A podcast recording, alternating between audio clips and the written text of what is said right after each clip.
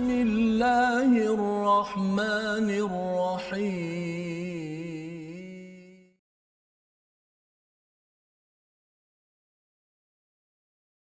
بسم الله الرحمن الرحيم. الحمد لله رب العالمين. الرحمن الرحيم. مالك يوم الدين. إياك نعبد وإياك نستعين. اهدنا الصراط المستقيم صراط الذين أنعمت عليهم غير المغضوب عليهم ولا الضالين.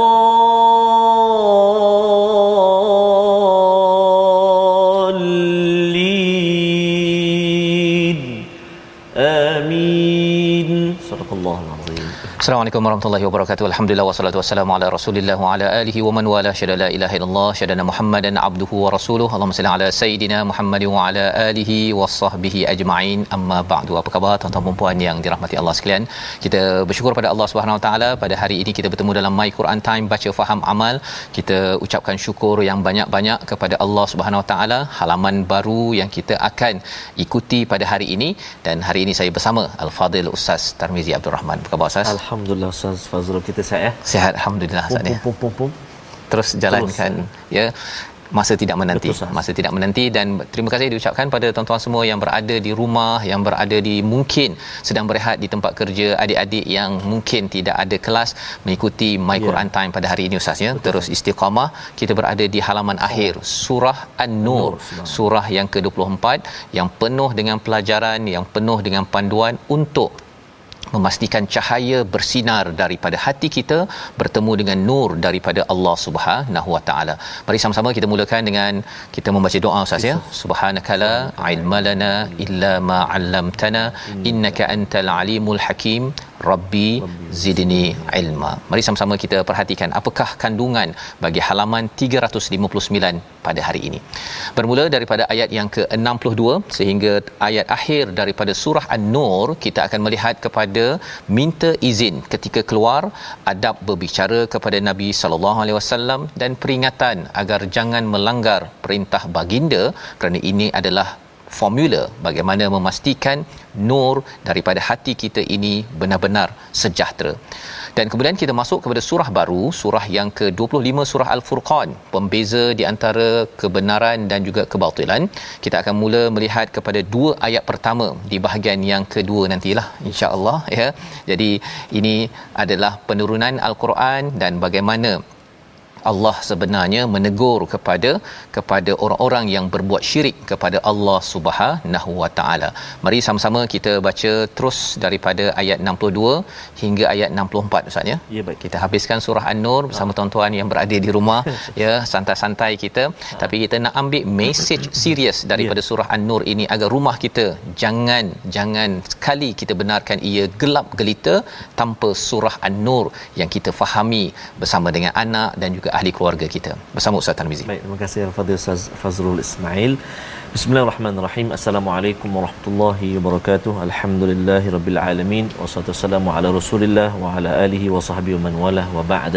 Ayahanda dan bonda, tuan-tuan dan puan-puan, muslimin dan muslimat, sahabat-sahabat Al-Quran yang dikasihi dan dirahmati Allah Subhanahu wa taala sekalian, doa kami moga semuanya tuan-tuan dan puan-puan, ibu ayah sekalian terus dalam rahmat perlindungan Allah Subhanahu wa taala. Uh, jangan jadikan rumah kita seperti kubur kata Nabi SAW Betul, uh, rumah yang gelap gelita kusam suram.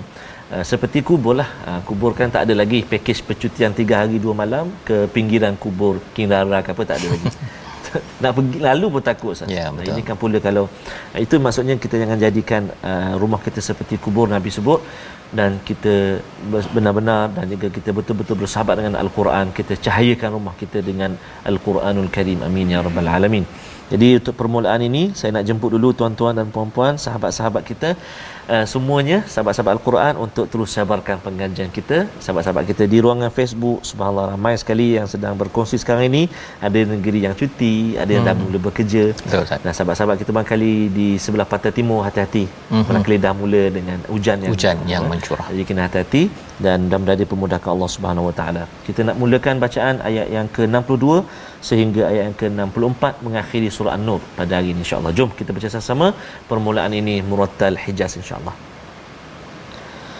أعوذ بالله من الشيطان الرجيم إنما المؤمنون الذين آمنوا بالله ورسوله وإذا كانوا معه وإذا كانوا معه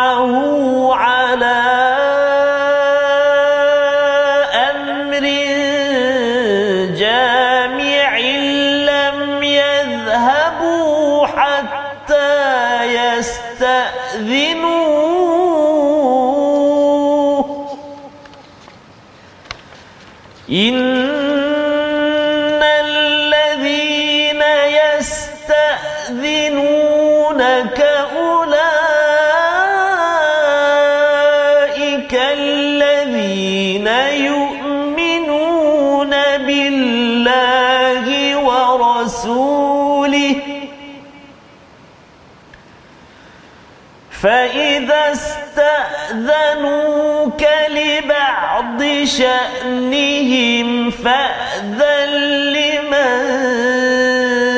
شئت منهم فأذن لمن شئت منهم واستغفر لهم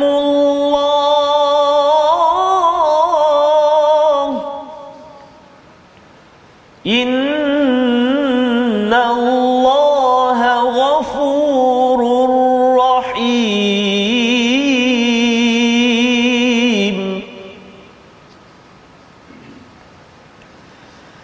لا تجعلوا دعاء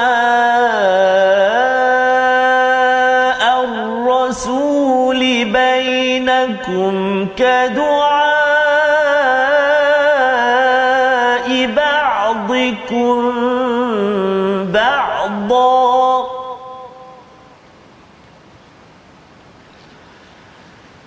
قد يعلم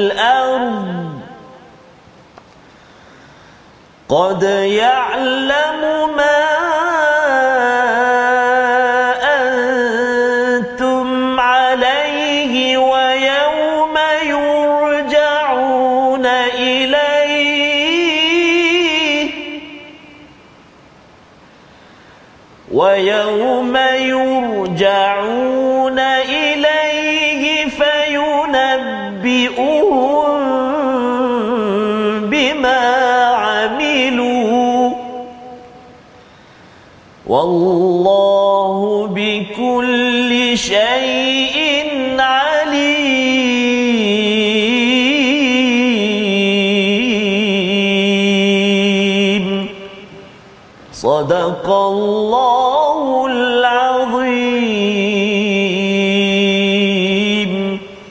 Surah Al-Azim kita bacaan daripada ayat yang ke-62 hingga 64 Ustaz ya. Panjang Panjang, hari Ustaz. ini Ustaz ya. Alhamdulillah. Macam mana hafal perasaan Ustaz? Uh, satu uh, ayat dia tu Ya. memang kena hati-hati Ustaz. Uh, Hati-hati. Kalimah kalimahnya istazan istazan tu Ya. nak tengok perhatikan baris macam mana uh, dan juga uh, ayat dia panjang. Panjang. Nafas tu kita kena uh, Ya, jagalah. dan ada perkataan yang baru Ustaz ya, yatasallalu Betul. minkum Betul saya baca tadi Ustaz. liwata. Betul, eh? Setakat ni saya dengar. Insya-Allah. Okey Ustaz ya.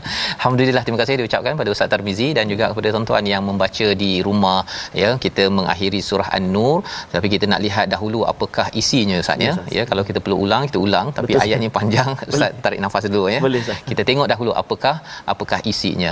Kalau minggu lepas pada hari Jumaat kita sudah pun melihat salah satu peraturan akhir ya daripada surah An-Nur ini ialah menjaga tempat makan kita Ustaz ya. Kita tak ada masalah nak pergi makan rumah pak cik, mak cik ke rumah ayah, mak ke dan juga kawan Ya. tetapi kena ada adab yang tersendiri Hmm. yang perlu kita jaga ya. Salah satunya kalau kita kaitkan ayat 61 dengan 31 bab berkaitan dengan aurat. Betul, kan ha, cara kita beradab jangan pula kita rasa kita buat peti ais kita. Walaupun orang rumah cakap kita buatlah macam rumah sendiri. Tapi janganlah kita pergi terus ke belakang. Kita masak Maggi Ustaz. Oh, kan? Kita masak terus uh, mi mi segera itu. Wow. pasal apa? Pasal rasa uh, tak apalah. Kan? Kau duduk aku buat. Kan? Um, kena jaga betul-betul kerana kita khawatir khawatir dia mengganggu kepada kepada hak ataupun kawasan dan lebih daripada itu kalau ia melibatkan kepada peraturan syariat seperti aurat contohnya ya bila bila si kakak ya, anak kita ustaznya balik ke rumah uh, pak cik ada mak cik ada sepupu kena jaga perkara-perkara tersebut. Waktu kecil-kecil tak ada masalah tetapi bila sudah dewasa sudah mencapai tahap balik maka itu perlu diberi perhatian.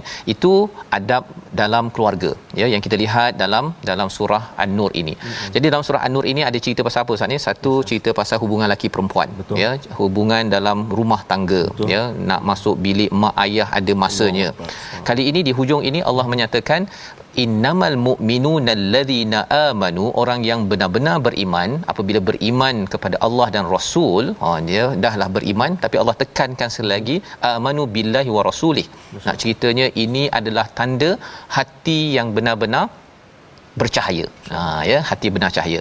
Iaitu apabila seseorang itu sedang beriman, alladzina amanu billahi wa rasulih, tetapi bila Allah gelarkan dia sebagai al-mukminun kerana dia mengambil cahaya daripada Allah Subhanahu wa taala sehingga kan cahaya bertemu cahaya, jadilah seorang yang digelar sebagai al mukminun maksudnya bukan sekadar dia amanu ataupun uh, yu'minuna di dalam di dalam al-Quran. Baik. Apakah sifatnya wa idza kanu ma'ahu ala amrin jami' ya apabila mereka berada bersama-sama dengan baginda dalam suatu urusan bersama uh, yang mereka perlu buat ialah lam yadhhabu jangan mereka pergi hatta yastazinu sampai mereka minta izin. Ya ha, kalau kita lihat di dalam surah at-taubah kita dah lihat ah, surah yang ke-9 surah at-taubah ini dia turun um, selepas ustaz ya? Selepas surah an-nur. Ha, itu sebabnya kalau kita tengok asbabun nuzul cara turunnya berbeza sikit ya? susunan kita belajar taubah dahulu uh, surah 24 tapi yang turun dulu surah an-nur An-Nur. ya? Uh, taubah kemudian. yang penting apa? Yang penting kita faham uh, konteks apa? Pasal dalam surah at-taubah nabi ditegur ustaz. Ya. nabi ditegur bila ada yang kata nak minta izin tak nak pergi perang nabi beri peluang ah. Allah tegur tapi kat sini Allah kata sila beri izin. Ha, Ha ya, sila beri izin. Tapi kita tengok dulu apakah adab kepada para sahabat mereka kena minta minta izin. Minta izin contohnya kalau asbab nuzul mereka ada perang khandak, mereka ada projek nak buat uh, ada masa mereka nak balik pergi ru- balik rumah jadi mereka minta izin. Ya, orang munafik dia tak minta izin. Ya, dia tak minta izin. Dia rasa dia nak duduk dia duduk, dia nak balik dia balik ya. Dan ini kita harapkan kita dapat pelajaran daripada sini apabila berada di tempat kerja dalam perjuangan dakwah terutamanya walaupun kita mungkin cakap "Kit, saya ni adalah sukarelawan. Ha contohnya ustaz ya. Yes, sukarelawan. Ini masa saya bukan bayar gaji saya pun kan? Uh, tapi adabnya ialah kalau nak balik ke tak boleh buat sesuatu minta izin. Minta izin. Pasal perkara yang paling tinggi yang perlu kita beri perhatian adalah hal hal agama, agama. ya perjuangan agama. Ya walaupun uh, ada yang kata oh saya kerja dapat gaji. Kalau perjuangan agama ni dapat apa? Ha-ha. Dapat ganjaran daripada Allah Subhanahu Wa Taala. Itu yang kita perlu beri penekanan ya. Kalau tidak sukarelawan dia sukarela je lah Ustaz. Ya, suka-suka je. Dia merelakan diri dia keluar daripada majlis, tak nak datang meeting ke apa sebagainya dan dia tidak minta minta izin. Ini sebagai satu peringatan kepada saya kepada tuan-tuan sekalian. Apabila Allah menyatakan lagi apa? Innal ladzina yastazinunaka ulaika alladzina yu'minuna billahi wa rasulih. Minta izin ni rupanya tanda orang yang beriman pada Allah dan Rasul. Tak minta izin tandanya tidak betul-betul beriman kepada Allah dan Rasul. Jadi ini perkara yang nampak seperti istilahnya sepele Ustaz kalau ha. di Indonesia lah ha. ya. Ha, di sini remeh. Ha. Remeh kan minta izin ketuk nak masuk rumah, um, ketuk nak masuk uh, bilik ayah, Betul. ayah ingatkan perkara itu, mak ingatkan nampak bagi setengah orang alah ini zaman dahulu kala kot. Zaman sekarang ni tak payah tetapi ini adalah peraturan 1400 tahun yang lepas untuk menjaga cahaya dalam hati. Ha. Kalau seseorang itu tidak ada cahaya dia main redah dia Ustaz. Yeah. Dia tak ada protokol, tak ada peraturan dia mm. tak nak masuk masuk, nak keluar keluar. Mm. Ya, yang ini yang kita perlu hidupkan, kita kena uh, didik kepada kepada anak-anak kita bersama insya insya-Allah. Dan pada ayat ini fa idzastadzanuk ya, maka apabila mereka minta izin kepada kamu pada perkara-perkara urusan mereka fa'dhal liman syi'ta minhum ya iaitu berilah izin. Hmm. Ha dia macam surah at-taubah jangan bagi, nabi bagi Allah tegur. tegur. Ya. Yang ini Allah kata sendiri beri izin. Jadi kalau kita ikut susunan ustaznya surah An-Nur ni dah turun dulu, ha. surah At-Taubah kemudian. Betul. Jadi nabi dah dah dah biasa dengan ayat ini, nabi bagi izin, izin, izin. Bila orang munafik pada waktu uh, surah At-Taubah tu perang Tabuk itu uh, nak pergi berperang, nabi terberilah terberi uh, izin itu rupanya Allah kata tak boleh. Hmm. Ha, jadi mungkin ada setengah di kalangan tuan-tuan keliru. Eh saya pun keliru juga ustaz ya. Hmm. Sebenarnya kita boleh bagi izin ke tak kalau ada orang minta izin. Ha, ha ya. Kita kena faham bahawa ada beza di antara surah An-Nur dan juga surah At-Taubah. Surah An-Nur ini adalah pada bahagian apa? Amrin jami' pada urusan bersama dengan nabi hmm. dan juga pada uh, kepada sya'nihim urusan mereka. Maksudnya ini urusan-urusan kecil bukan emergency. Hmm. Surah At-Taubah turun ketika bila? Ketika ketika nak berperang. Ha, ha wajib berang.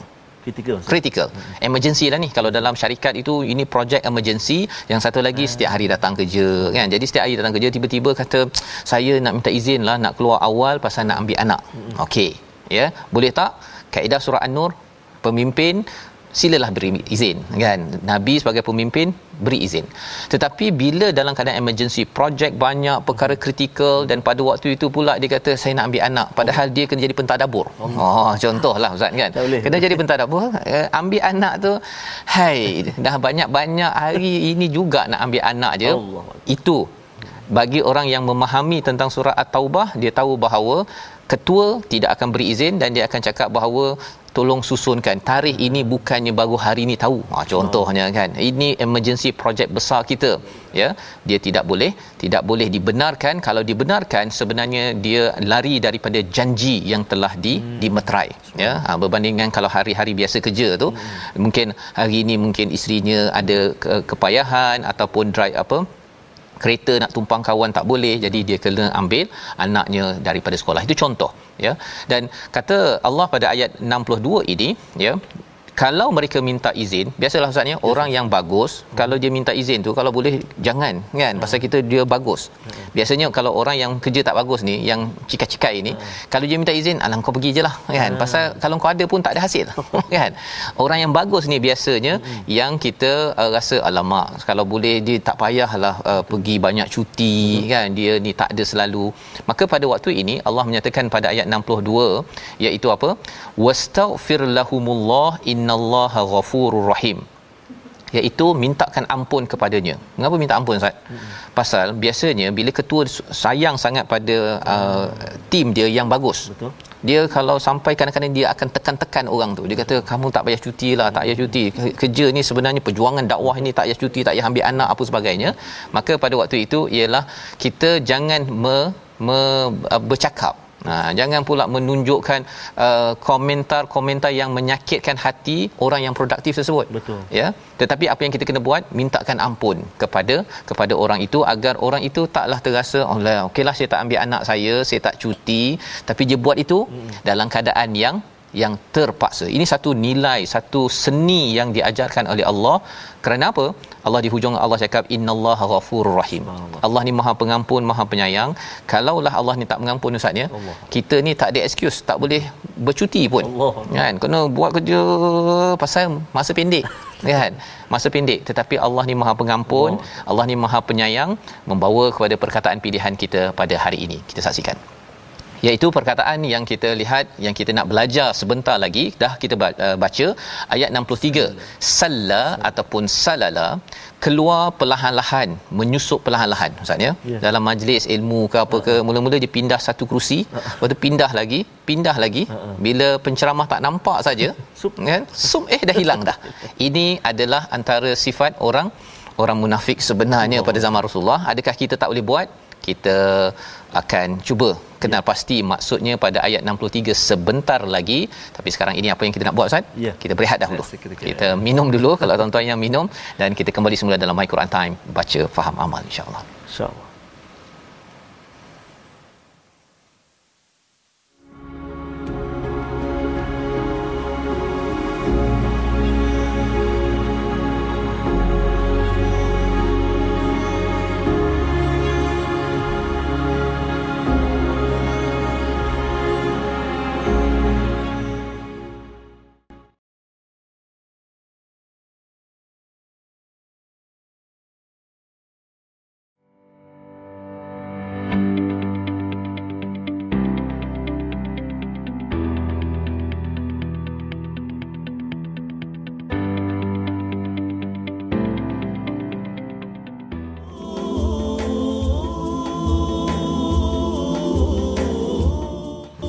Ustaz ya. cahaya tadi Ustaz eh? cahaya ya. Sebenarnya kita banyak berselawat kepada Nabi sallallahu alaihi wasallam.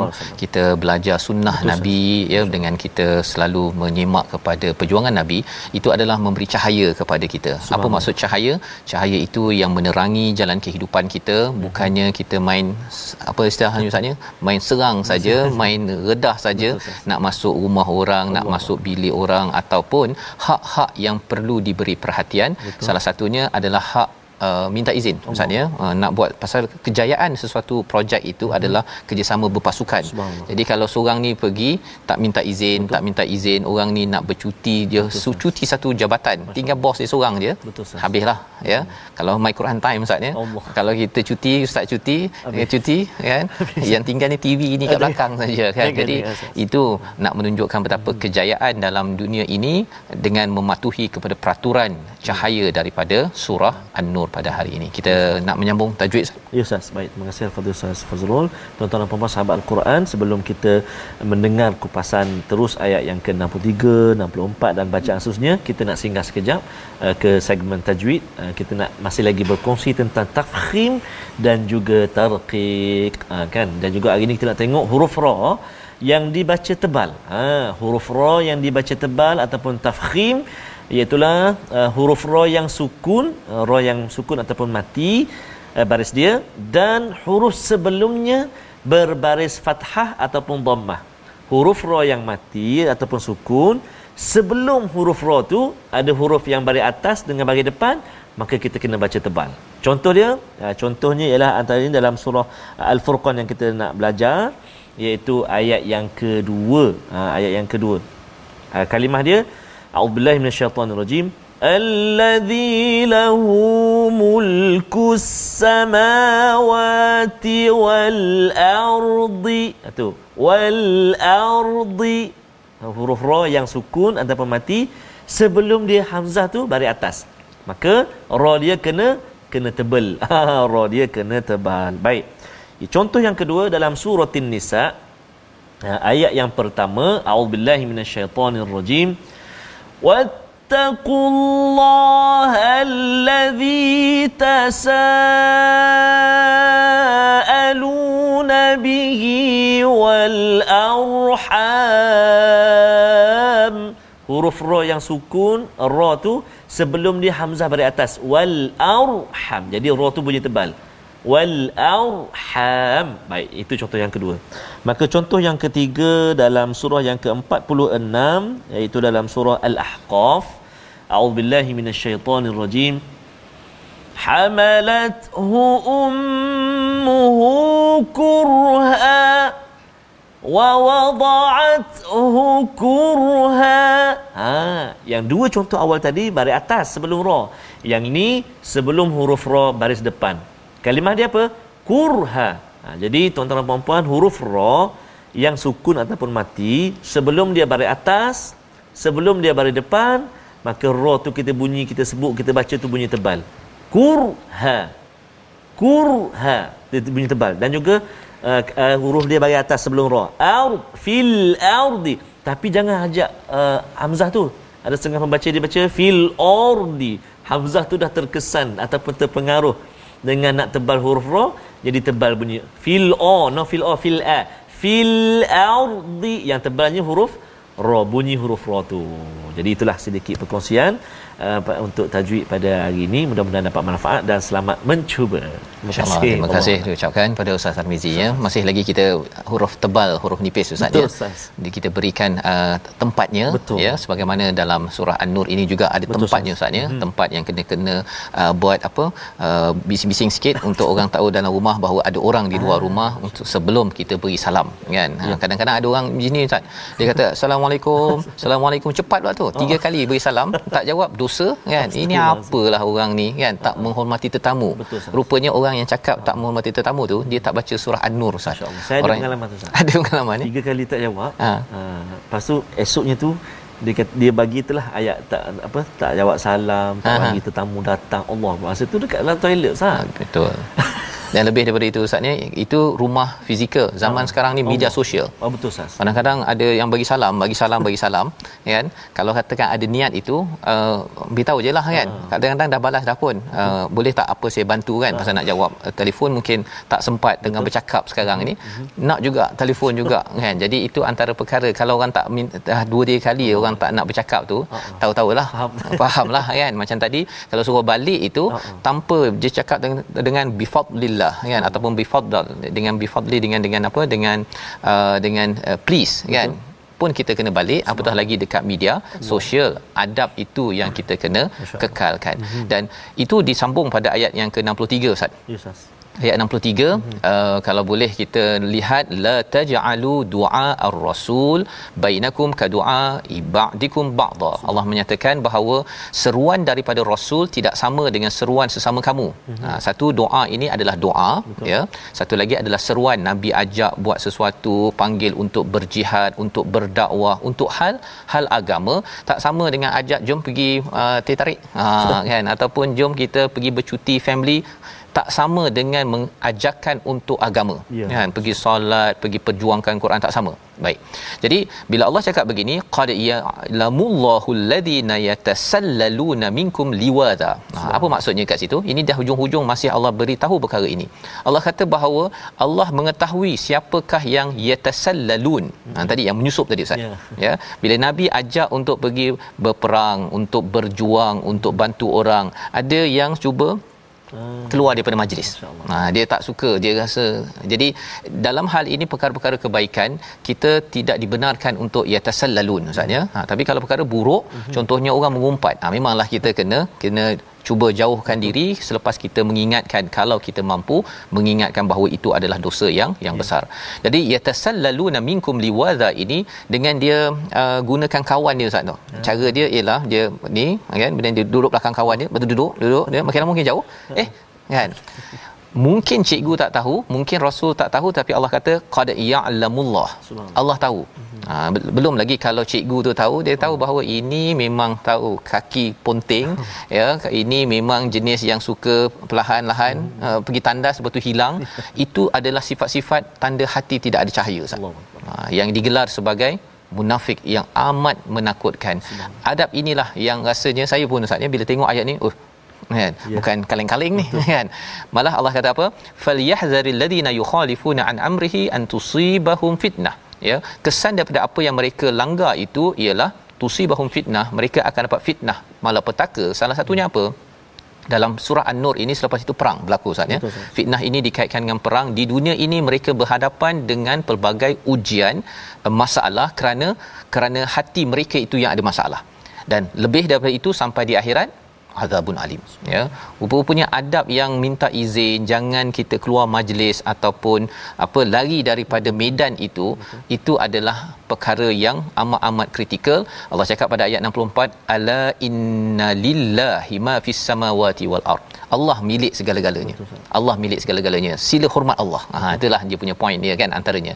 Qad ya'lamu ma antum alaihi wa yauma yurja'un.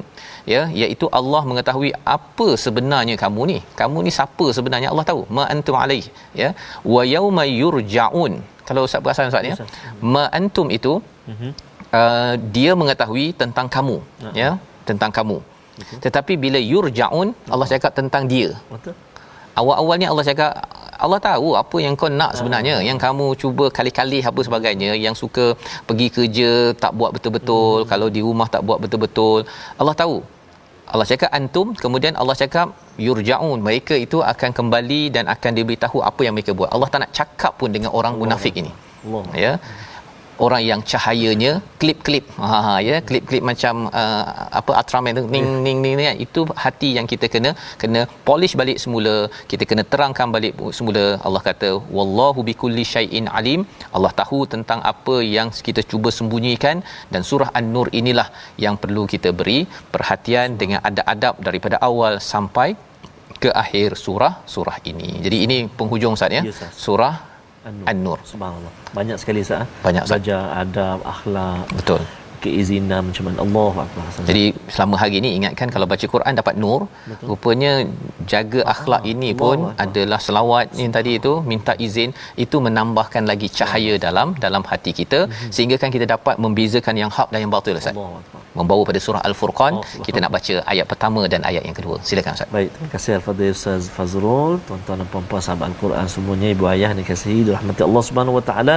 Kita nak memasuki surah Al-Furqan, ah, antara surah yang best juga. Ah, semua best sebenarnya, semua, Semua sedap. best. Semua. Dia ada identiti dia sendiri. Betul ya. Ustaz, betul Ustaz. Ha, jadi antaranya saya yang antara yang kita gemar uh, dalam surah Al-Furqan ni nantilah kita akan jumpa wa ibadur rahman dan sebagainya Oh, ayat subhanallah. oh menarik Ustaz. Masya Jadi insya-Allah alhamdulillah kita nak mula baca uh, dua ayat dahulu pada hari ini. Ayat yang pertama dan ayat yang kedua surah Al-Furqan pejam celik pejam celik sudah sampai Al-Furqan Ustaz. Dah lebih separuh dah ni Ustaz. Lebih Ustaz. Allah Sikit Allah. lagi kita bergerak juz 19. Oh laju. Tinggal eh. 10. 10 juz dan boleh kemas barang Ustaz. Allah. okay. akbar subhanallah tabarakallah. Baik. Jadi insyaallah jom kita uh, baca dua ayat lagi. Uh, permulaan surah uh, Al-Furqan. Mohon izin Ustaz. Ya, silakan Ustaz. Izin lu. Ahlan. Masyaallah. أعوذ بالله من الشيطان الرجيم كده شو بقى ها بسم الله الرحمن الرحيم.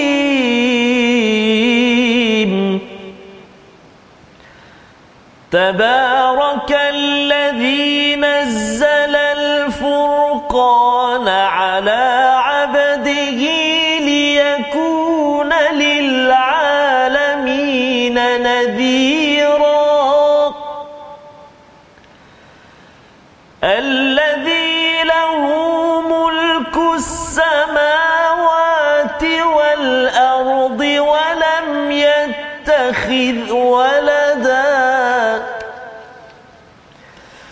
ولم يتخذ ولدا ولم يكن له شريك في الملك ولم يكن له شريك في الملك وخلق كل شيء وخلق كل شيء فقدره تقديرا صدق الله العظيم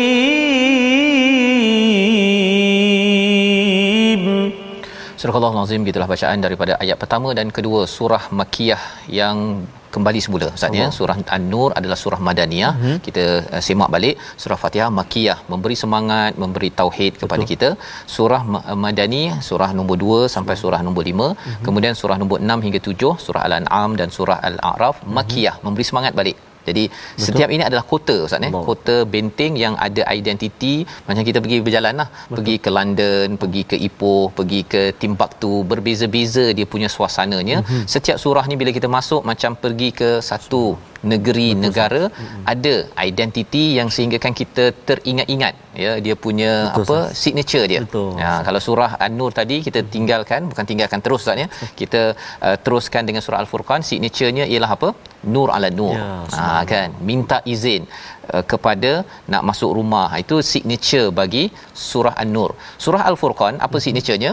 Kita lihat dahulu mm-hmm. apakah perkataan pertamanya? Tabarakalladzi nazzalal furqana ala 'abdihi liyakuna lil alamin nadhira. Maha barakah Allah yang telah menurunkan Al-Furqan mm-hmm. Al-Quran nama lain bagi Al-Quran pembeza di antara hak yang batil satu yang maksud Al-Furqan ini yang memberi syariat ustaz betul di antara perkara halal dan haram juga dalam Al-Furqan. Agar ia menjadi panduan kepada siapa Allah turunkan uh, al-Furqan ini kepada hamba-Nya. Allah tak guna perkataan rasulihi, uh-uh. nabihi tapi Allah menggunakan perkataan ala abdihi, abdihi. seperti awal surah ya. Al-Isra, surah yang ke-17. Nak ceritanya ialah al-Quran ini adalah satu anugerah kepada hamba. Puncak kehambaan itulah yang melayakkan uh, kita ini Ustaz ya dapat manfaat daripada al-Quran. Kalau kita baca Quran, uh-huh. kalau kita tak ada rasa jiwa hamba, perlukan bantuan Allah, Allah. kita merendah diri sendiri kadang-kadang tadabbur tak jadi ustaz. Allahuakbar belum tadabbur lagi. Kadang-kadang baca tu tergeliat ke mana dah salah banyak. Kan? Kalau kita rasa macam hari hari ni saya banyak untung ni oh. kan? Saya hero hari ni. Ha, nanti kita baca oh, ini sah.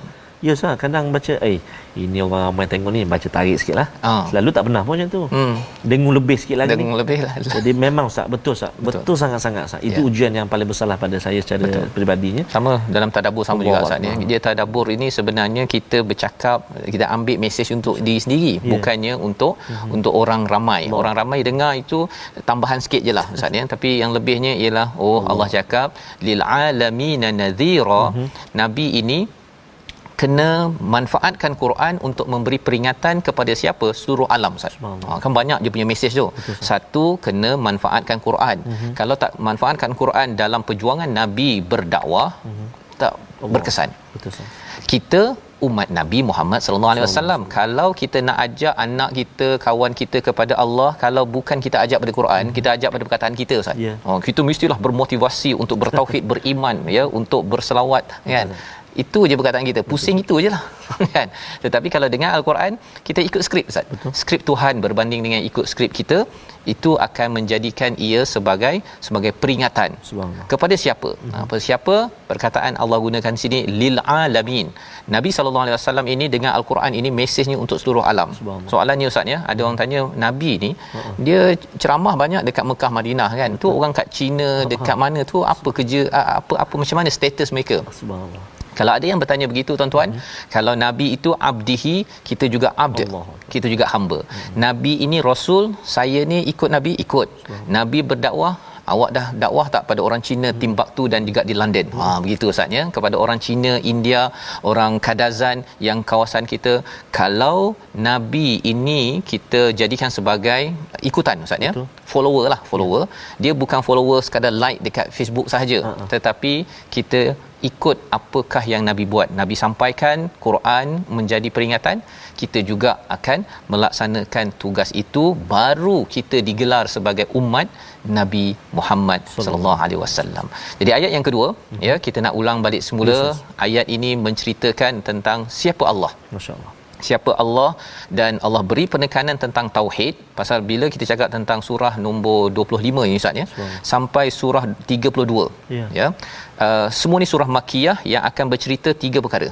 Yeah. tauhid uh-huh. Quran akhirat. Subhanallah. Quran tauhid akhirat. Banyaknya ya? Jadi kita uh, peringkat awal ni kita akan banyak bercerita tentang tauhid. Allah ingatkan kembali kadang-kadang kita tengok surah an-nur itu banyak peraturan ustaz kan? Kita nak cahaya atas cahaya. Uh-huh. tapi kadang-kadang tauhid asal pun tak berapa okey kan? Mandi safa oh, kan? dah lama dah tahu Allah. mandi safa tu dah tak boleh Betul. kan? Tapi muncul balik semula. Allah. nak ceritanya memang kena sekolah balik lah ustaz. Ayat nombor 2 bersama. Baik. terima kasih kepada Ustaz Fazrul. Tuan-tuan dan puan-puan sahabat-sahabat al-Quran yang dikasihi dan dirahmati oleh Allah Subhanahu wa taala sekalian uh, ramai sahabat-sahabat kita di ruangan Facebook uh, saat ini ada yang uh, bersama keluarga ada yang dalam perjalanan uh, mudah-mudahan semua sekali dikurniakan Allah kemudahan dalam apa juga aspek lah insyaallah eh, mudah-mudahan insyaallah jadi kita baca sekali lagi ayat yang kedua uh, surah al-furqan a'udzubillahi minasyaitonirrajim الذي له ملك السماوات السَّمَاءِ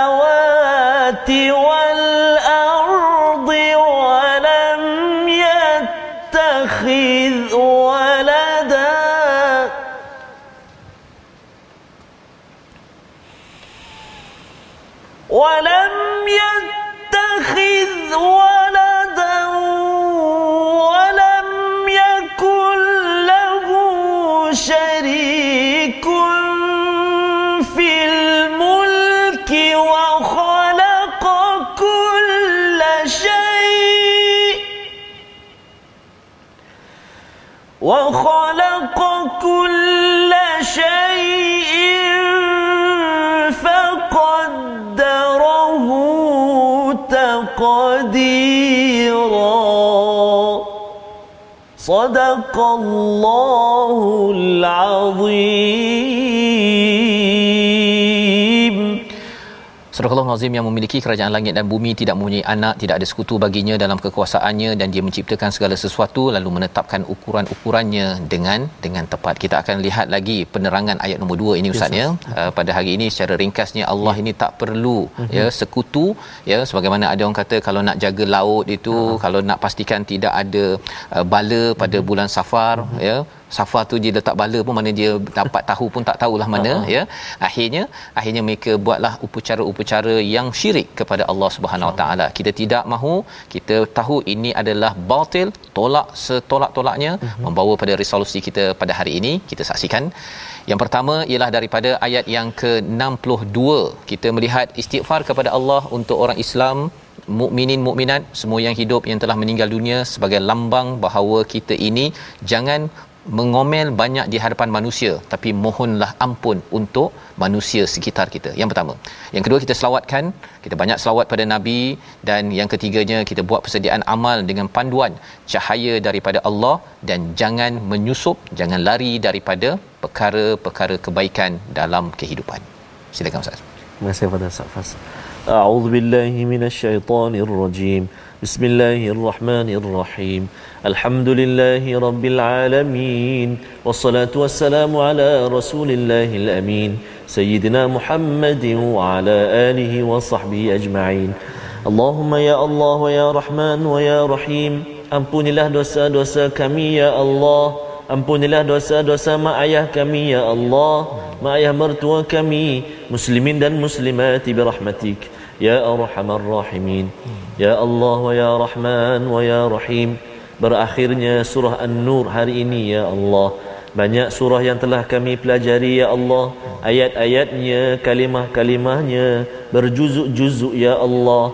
Dan hari ini kami memulakan perjalanan ilmu kami Menelusuri surah Al-Furqan Ya Allah ya Rahman ya Rahim Alangkah bahagianya Alangkah rahmatnya Alangkah beruntungnya Ya Allah. Dalam saat kehidupan kami ini Dapat bersama dengan kalammu Al-Quran. Maka ya Allah Jadikan hati kami hati yang senantiasa rindu dengan Al-Quran. Mata kami mata yang senantiasa melihat ayat-ayat Al-Quran.